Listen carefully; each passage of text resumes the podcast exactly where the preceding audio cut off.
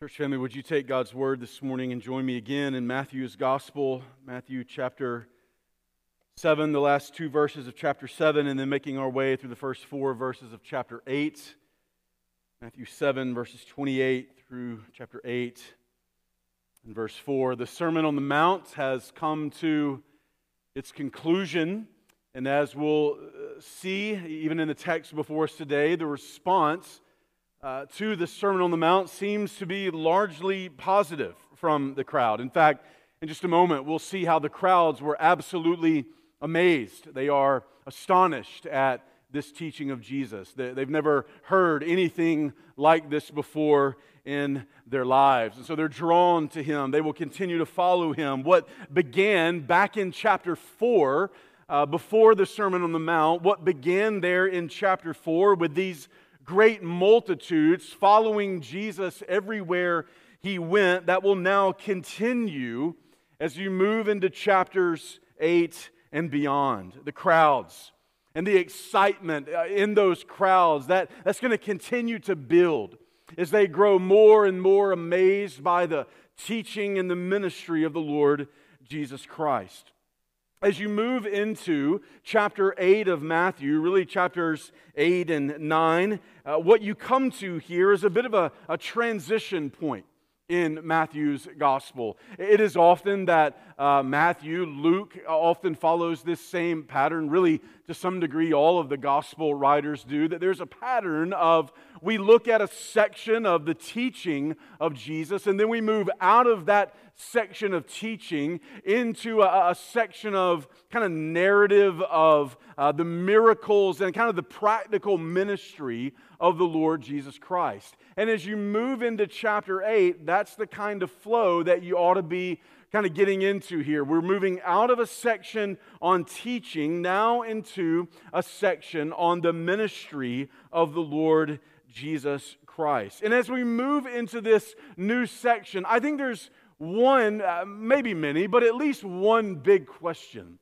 that I think we ought to consider this morning as we move into a section of Scripture where we're going to see many miracles of the Lord Jesus Christ, healings, and uh, later in Matthew's gospel, raising from the dead and, and curing of all kinds of diseases. I think the question that we ought to be asking and considering as we move into a section like this is, hey, what's the point of the miracles in the first place? Why is Jesus doing these things? Why feeding so many people out of so very little? Why so many accounts of healing and compassion from the Lord Jesus Christ? When Jesus heals the sick and restores the lame, when He casts out the demons, when He purifies the unclean, what are those miracles really about?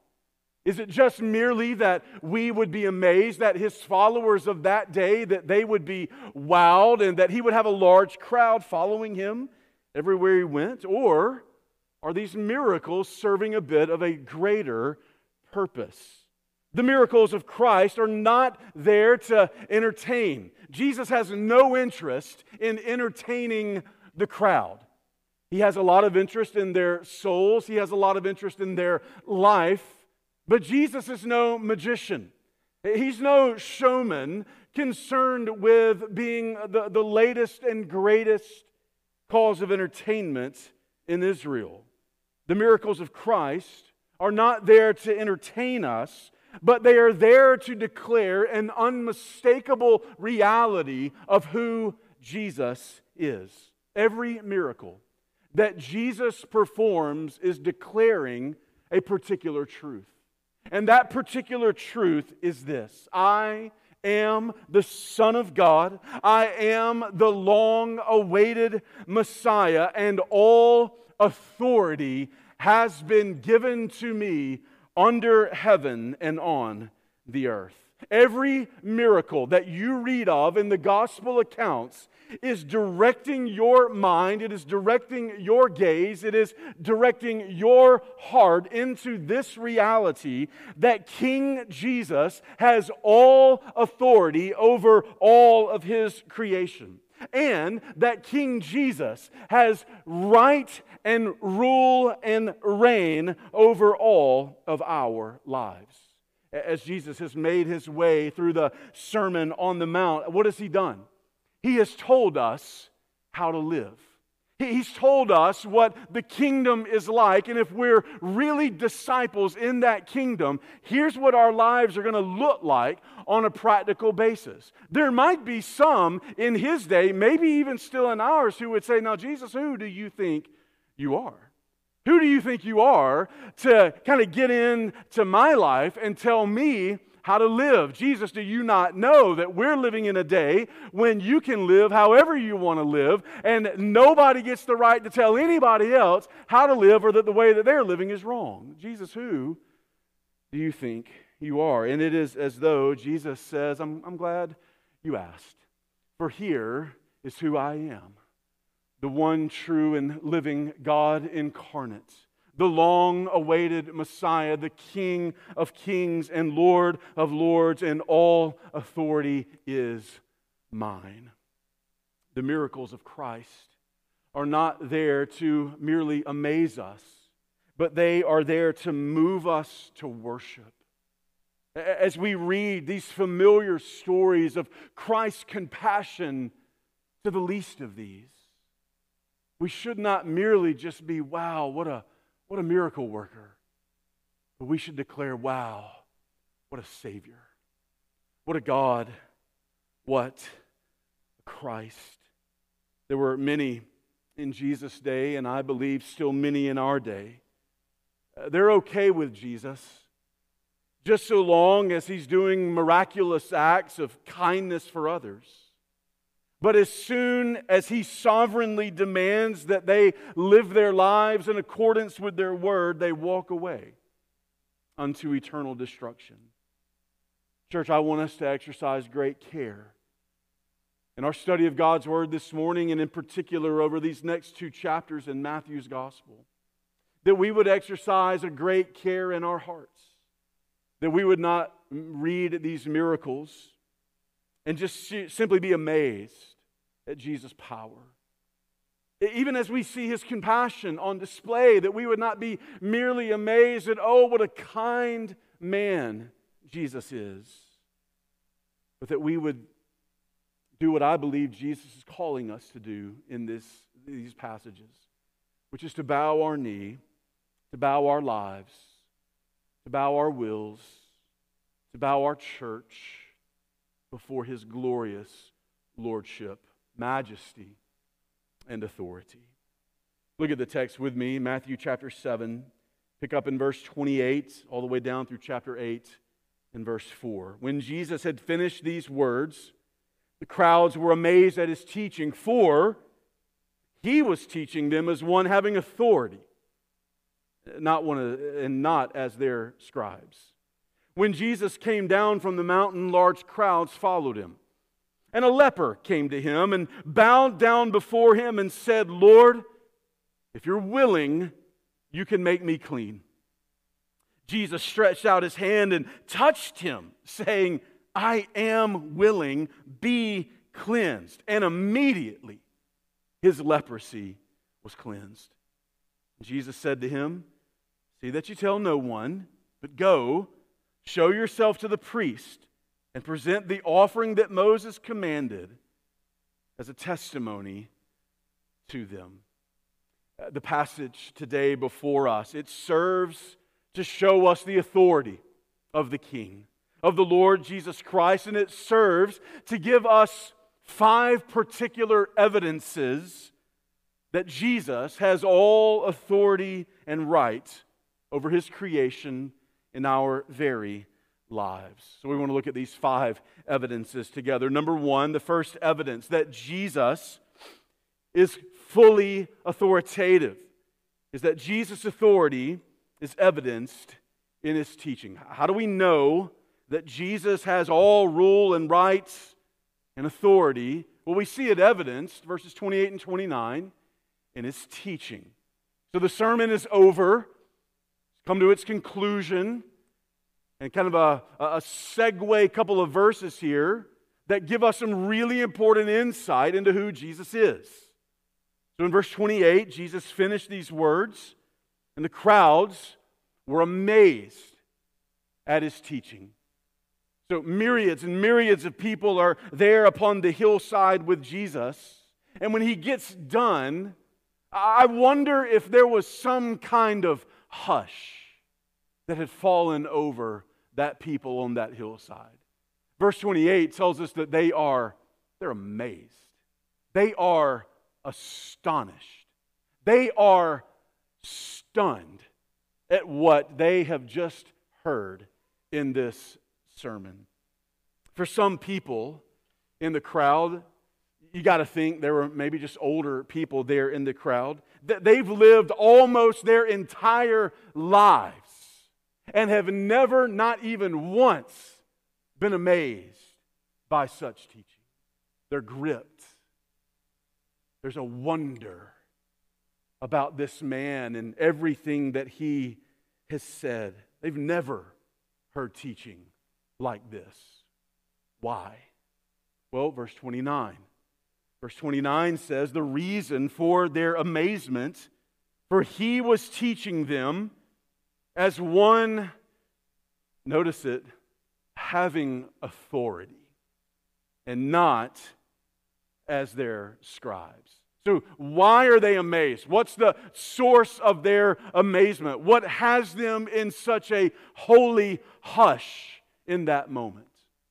Because as they're listening to Jesus teach, as they hear his proclamation, there is something stirring in their souls that is saying to them, that man is not like everybody else. There's something different. And you have to wonder if, as the sermon begins, may, maybe they're uh, you know, kind of settling in, maybe kind of sitting down, getting a little comfortable. But as those first few words begin to come out of Jesus' mouth, everybody gets settled really quickly. Because as he begins to speak, there's just something very different here. We've, we've, not, we've not heard this kind of preaching before. We've not been stirred in our souls like this with such teaching. There's a clear and noticeable, obvious difference between Jesus' teaching and what they hear from their scribes in the synagogues or in the temple every Sabbath day. The biggest and the most noticeable difference is that in verse twenty-nine, Jesus is preaching with what? He's preaching with authority. There is power. There is right in his teaching. Why is this novel to them? Why, when Jesus proclaims these things with all power, and when it comes out of his mouth, the people are like, yeah, he, he's right. And, and, and why is it that in their souls they feel this sense of, yeah, he's right to say these things to us, to demand these things of us? They understand that there's a difference between what they hear kind of week in and week out and what Jesus is now saying. Why do their scribes not have this kind of authority? Why has that been lacking in their gatherings on the Sabbath day? Why has it become so very humdrum, if you will? Why does it feel so legalistic? Why is the teaching always burdensome and never encouraging? Why does it always feel weak, even, coming from the mouth of our scribes, of our teachers? Why are the scribes lacking the authority which is so clearly evident in Jesus' teaching? Let me just mention a couple of reasons, I think. Number one, the reason that the scribes are lacking this authority is because they are not God incarnate from whom all authority derives.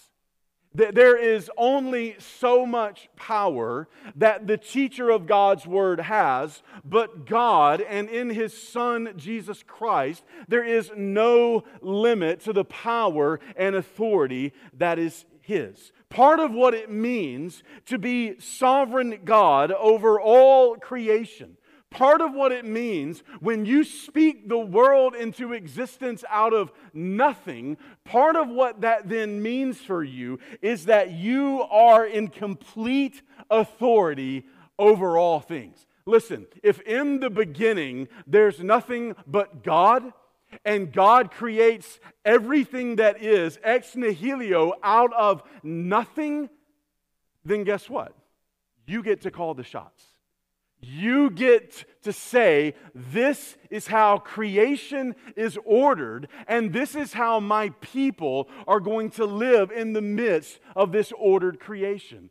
It is intrinsic to God's very nature that He has all right and rule and authority. And God's authority is not given to Him. It is simply His by right. It is His based on the nature of who He is, that He is the pre-existent, that He is the self-sufficient, that He is the sovereign, eternal creator God. That's why authority is His. These scribes, well, they don't have that kind of authority because they are not God. And now here's Jesus Christ, God incarnate, before them. Jesus Christ, who existed before time began, who created all things by the word of His mouth. There is in Him power and authority that no one else is going to have. He is so powerful. The right of all authority is His to such a degree that you remember back in verse twenty-four last week, He says about the sermon, these words of mine. I don't get the right to say that about the Bible this morning. These aren't my words. It is only Christ, the Word made flesh, who gets to say, these are my words. They are from me. I have authority over all things and in all that I say. Secondly, the scribes are going to lack authority in their teaching. It's going to come off weak. There's not going to be any power in it because they are not teaching in accordance with the Scriptures. No wonder it be as weak as pond water.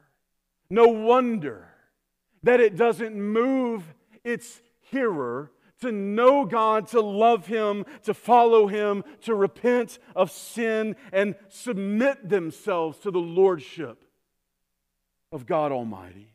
They have twisted and they have perverted God's Word. They have taken Scripture out of context to fulfill their own selfish desires.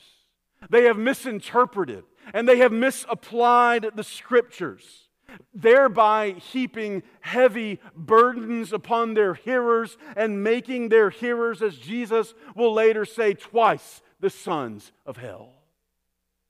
The scribes have wrongly believed that they are the ones with an inherent authority. But what they forget is that any authority they could hope to have is not intrinsic to them, but it is given to them inasmuch as they stay faithful to the Word of God.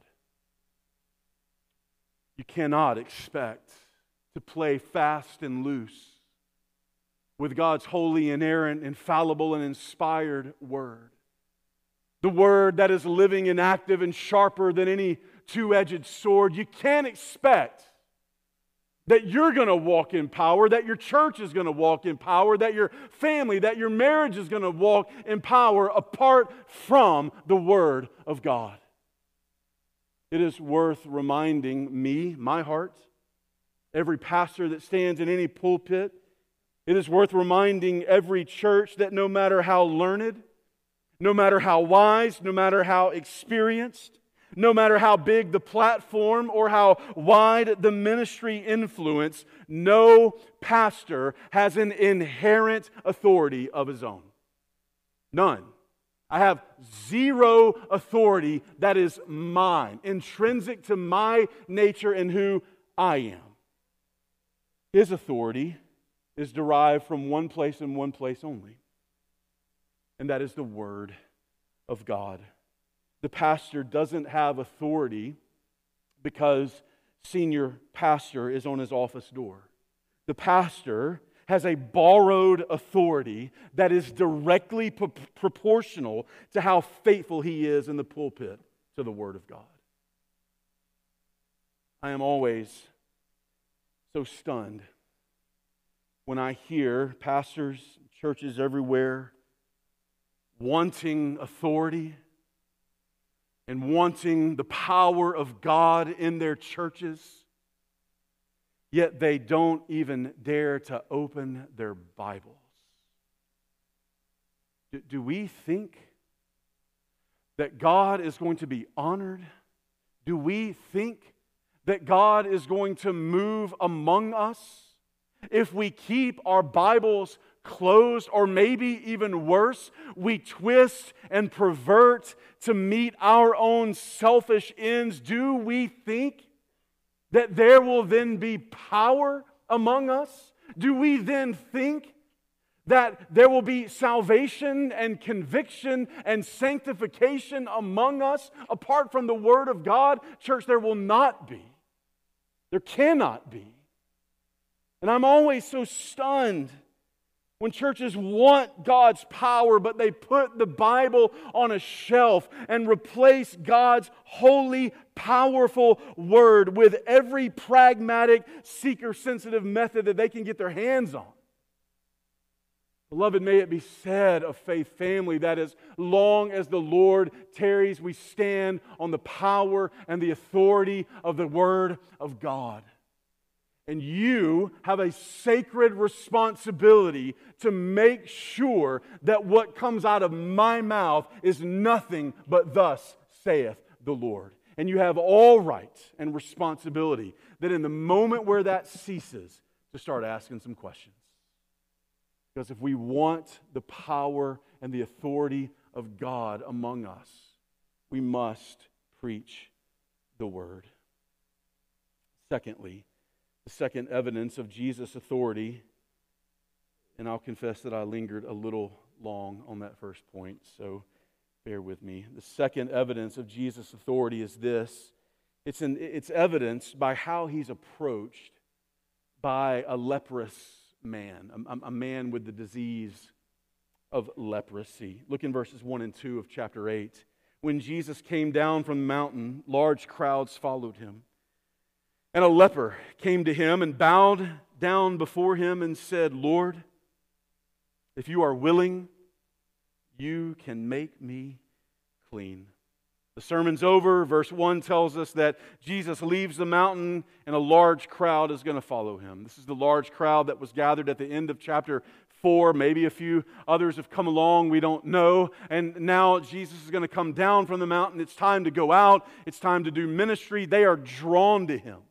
Never heard anything like this before. There were miracles and signs and wonders before the sermon, and now they hear this authoritative word from his mouth, and they are now even more attracted, more drawn. And so people from all walks of life are now following Jesus, including those who have leprosy.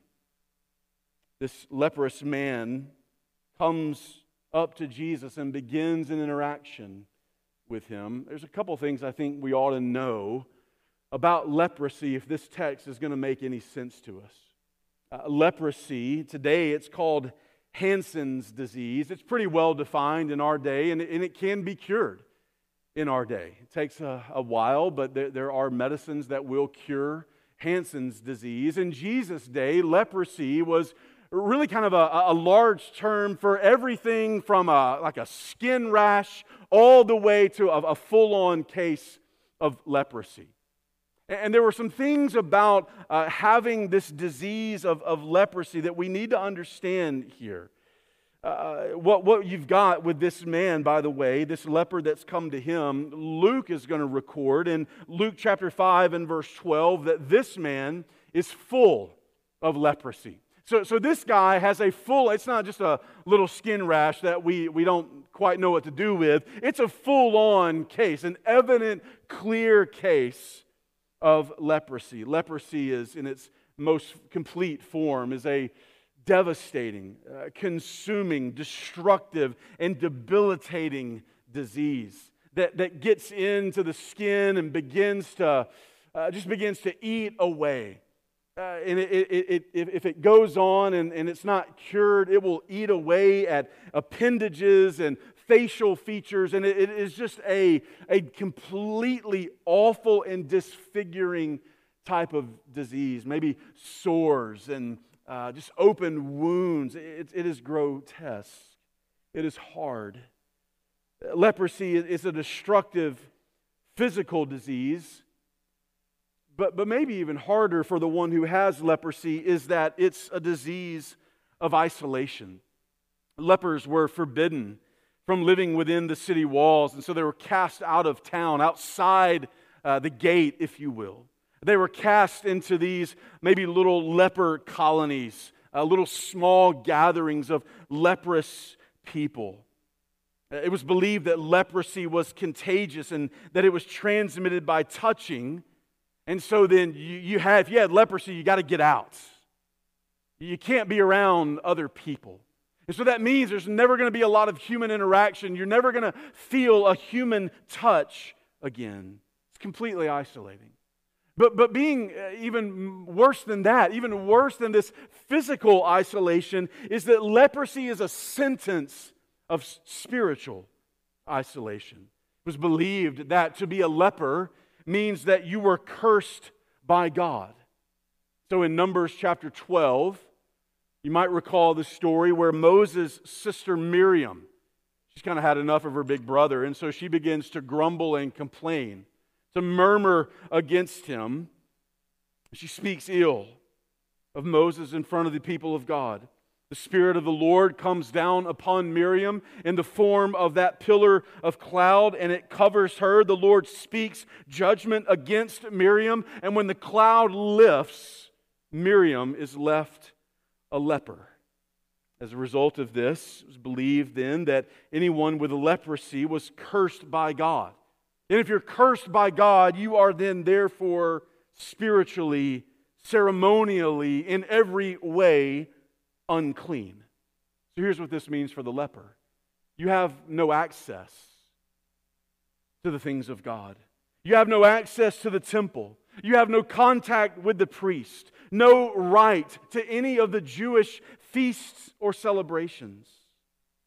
Lastly, because a leper was cursed by God and therefore unclean, if you were to touch a leper yourself, then guess what? You're also unclean. You also now have no access to the things of God. And so to add insult to injury, if you're a leper, everywhere you go, you have to call out, unclean, unclean, so that the people get away from you, so they don't contract your impurity. And in verse two, that's exactly the kind of person that comes to Jesus, full-on leprosy. Maybe even disfigured face, fingers that maybe are worn down to nubs, maybe trouble even walking because this disease has affected his toes and feet. This leper comes to Jesus, and I want you to notice how he comes in verse two. Notice some of the aspects of this interaction. He comes and he bows down before him. He falls prostrate before him is what that means. And so often that language throughout the rest of the New Testament is used as a posture of worship. He comes humbly. Life's been hard. People have shunned him. Maybe his family had nothing to do with him. But notice that he's not jaded. He's not bitter. He's not cynical. How does he come? He comes humbly and bows before Christ. He calls him Lord, secondly. As we'll see in just a second, I, I think there's something in this uh, leper's heart and in his mind where he is recognizing some things about Jesus that are true. It certainly uh, uh, can be used as a term of, or a title of respect. But I, I think the leper understands some other things about Jesus. And that there's a recognition here, a humble recognition of Jesus' sovereignty and authority. Thirdly, what does he say to Jesus? If you are willing. Notice what he doesn't say. He doesn't ask if you're able. There's not a question here of Jesus' ability, just his willingness. So Jesus, if you're willing, then fourthly, notice what he says, you can make me clean. Notice that he doesn't say, you can heal me. All other diseases can be healed, but leprosy, because of its uh, because of its in, in, impure effect, it must be cleansed. He recognizes his uncleanness. He doesn't want to merely be healed of the disease, but cleansed from all of its defiling nature, and Jesus is the only one who can do that. And so he comes humbly before them. Jesus' authority is evidenced in how this leprous man approaches him in humble recognition of who Jesus is and what Jesus is able to do. Thirdly, third evidence of Jesus' authority is that Jesus' authority is evidenced in his touching of what is unclean. Verse three, the beginning of verse three, Jesus stretched out his hand and touched him. Who touches a leprous person? You're not supposed to do that, Jesus. In case you don't know the rules, you don't touch a person with leprosy. Who does that? Nobody touches a leprous man. It's been rightly observed here that Jesus' compassion, I think this is right, that Jesus' compassion compels him to reach out and to touch a man that nobody else has dared to even get close to. The compassion of Jesus enables him to tenderly touch this man who likely has not felt a human touch in years. Church, I would just call you here, just make note of this, file this away. You have been touched by God's grace and mercy and compassion. Therefore, church, we should be the most compassionate to the most isolated and hurting. Jesus spoke the world into existence and could have healed this man with a word, but he chooses to do what? He stretches out his hand, moving toward him, getting close, and touches him. It's an expression of his grace and goodness. But even still, Jesus, you just touched a man with leprosy. And now Jesus, in case you didn't know the rules, that now means that you are unclean. Except here's the problem. Jesus is no mere man. Because Jesus is so holy and pure, because Jesus holds absolute authority over all uncleanness, when holiness touches uncleanness, holiness doesn't become unclean. Unclean becomes holy. That's the power and the authority of Christ. Jesus can reach out and touch what the law and all society says is unclean, and Jesus is in no way affected by that. He is not tainted in any way by reaching out and touching what is unclean. When Jesus, by his grace, decides to stretch out his pure and holy hand, as we'll see, uncleanness must flee. Fourthly, how do we know that Jesus has all authority? It's evidenced in his immediate cleansing. Look at the second half of verse three. Jesus said, I am willing. I am willing. Here we see his heart, his compassion. I am willing, be cleansed. And immediately, his leprosy was cleansed. Can you imagine the leper? Jesus, if you're willing, you, you can cleanse me. Maybe there's a moment, I don't know, but maybe there's a moment, what's Jesus going to say? How's he going to respond? Is he going to recoil? Jesus, if you're willing, and then he hears, I am willing. I'm, I'm, I'm a God of grace and mercy, of compassion. I, I don't, I don't recoil from the broken. I, I move toward the broken. He reaches out his hand and touches, and immediately, immediately, he's cleansed. Leprosy is not cleansed immediately. In our day, it can take up to two years to be healed of leprosy, and that's with antibiotics and drugs and all those kinds of things. In Jesus' day, it, they didn't even believe it could be healed.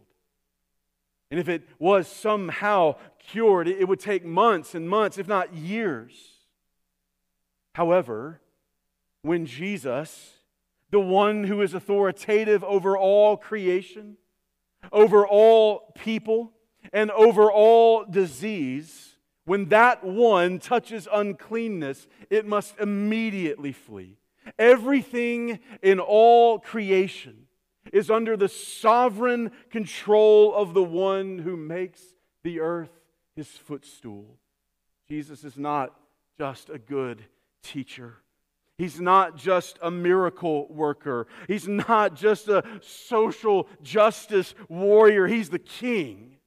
And everything, even disease, bows the knee and obeys his every command. And then lastly, verse four. How do we know that Jesus has all authority? Because it's evidenced in his command to this healed man. It's evidenced in his command to this healed man.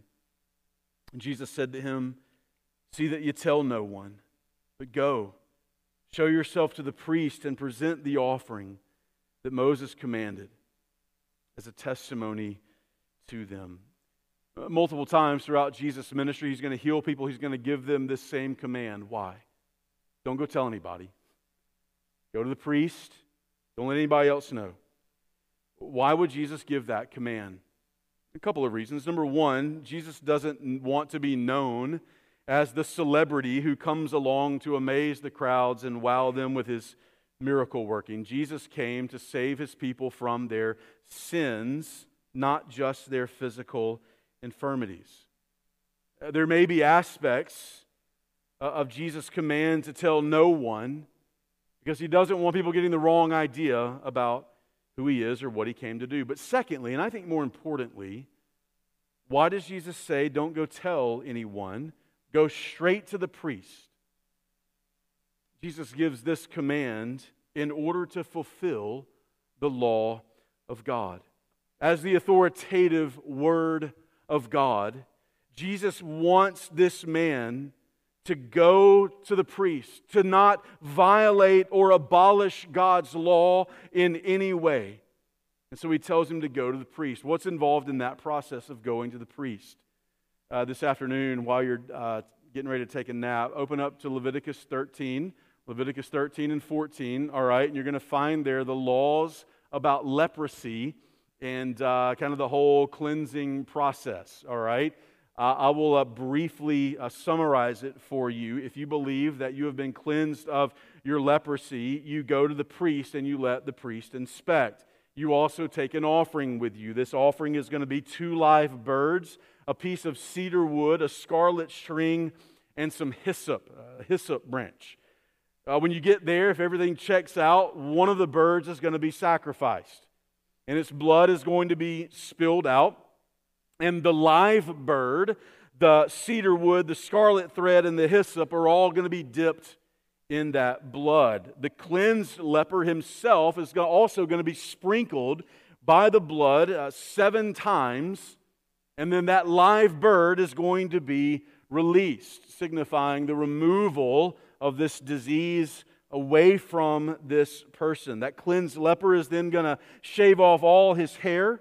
The priest would sacrifice then a, a, a lamb for him, and the blood of that lamb would be used to anoint various parts of that now cleansed body. Jesus tells this leper, go through that process. Go to the priest and do everything that the law demands. Obey God's law. And when this healed man, at the end of verse four, when he goes to the priest, it's going to serve as what? It's going to serve as a testimony to them. His cleansing, his healing of leprosy is going to be a testimony, a glorious declaration that the King has come and healing is in his hands.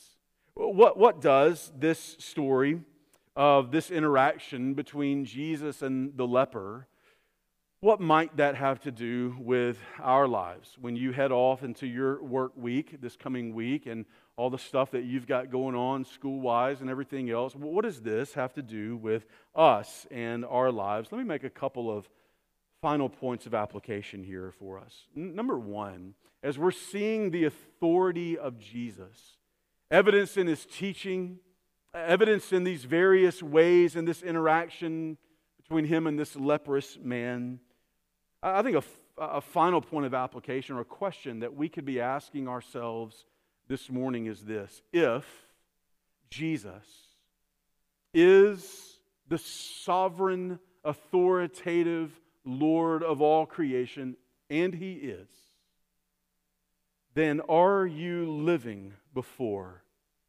King Jesus as though He is the supreme authority in your life? If He still be alive, seated at the right hand of God, if He still holds all rule and rights, all power and authority, are you living your life in complete submission to Him? If Jesus can immediately cleanse of leprosy, then what that tells us is that all things are under His sovereign control. He's not just a magic miracle worker. He's not just a good example. He's not just being kind or nice in the Gospels. He's evidencing His sovereign lordship, and we've got to ask ourselves, is my life in conformity and submission to this sovereign Lord and rightful King? Christian, remember, remember this, that at one time you were this man.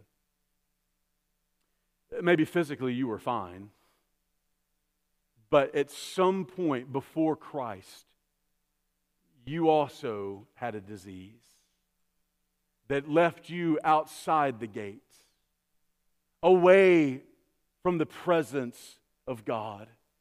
Not a home, no place, no compassion, no grace upon your life. And the Lord Jesus Christ, the Holy One of God, came to earth, lived a sinless life for you, went to the cross and died for you, shed His blood for your cleansing, rose from the dead for your eternal life. He came to you when you were dead in your trespasses and sins. He breathed life into your spiritual nostrils, made you alive, adopted you into His family. Does He not now deserve all allegiance? Does He not deserve our lives? Remember who you were. Remember what Jesus saved you from. And if you are not in Christ this morning, if you do not yet know the Lord Jesus Christ as your Savior, you still, even now, remain in your impure state. Physically, you might be fine. You might have gone this last week and gotten a clean bill of health from your doctor. But if you're not in Christ, you are sin sick. You have a disease, and it is destroying you. And left alone, left alone, it will absolutely consume you. And there is only one way to be cleansed from this disease of sin, and that is through the purifying blood of the Lord Jesus Christ. To believe by faith that Jesus is not just your mom and dad's Savior, not just your granddaddy's Savior, not just the pastor's Savior, but that He's yours.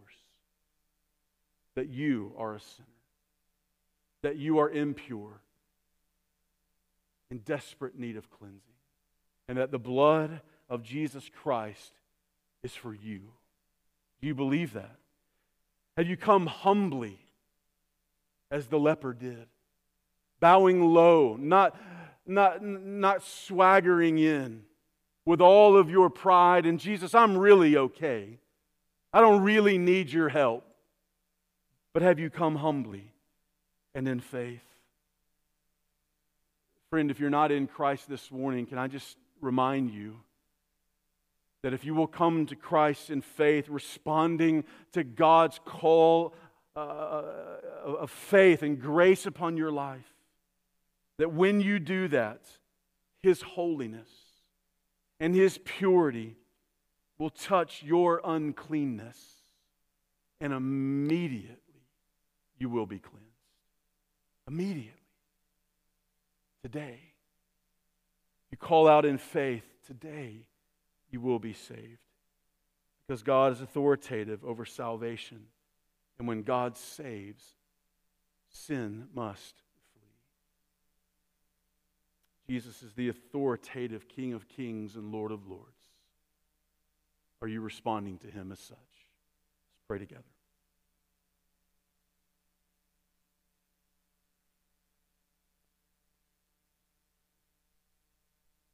Father, that Jesus is the King, the authoritative King. What that means is a response from our lives. God, we, we, we can't ignore this. God, we can't stand before your word that shows so clearly the authority of Jesus over all things and then shrug our shoulders and walk away. We're going to do something with it, or we're going to reject it. But it will not be ignored. God, my, my prayer, my hope, my aim is that every person in this room would bow the knee, bow their hearts, their lives, their wills before this King. Eternal King, soon coming King. God, that for us as your people, those who make up Faith Family Fellowship, God, that we would not hold on to any authority that we think we have, that we would not hold tightly to the reins of our lives. God, that we would yield. Father, that we would yield that issue in our hearts. God, that we would yield that habit. God, that we would yield our marriages and our families, our children, our church. God, that we would yield to the King of all the ages. God, that you would have your way in us. God, we confess that when we when we try to do it our way, it, it leads to brokenness and impurity. God, have your way. Father, in the heart of anyone in this room that doesn't know Christ, that their response would be this: to call out upon the name of the Lord in faith, in full trust, and that they would be saved. God, thank you for the promise of an immediate salvation for all who turn by faith to King Jesus. God, now by your Spirit, help us to respond as we should. God, be pleased in us as you continue to work your word into us. And we ask and pray it in Christ's name.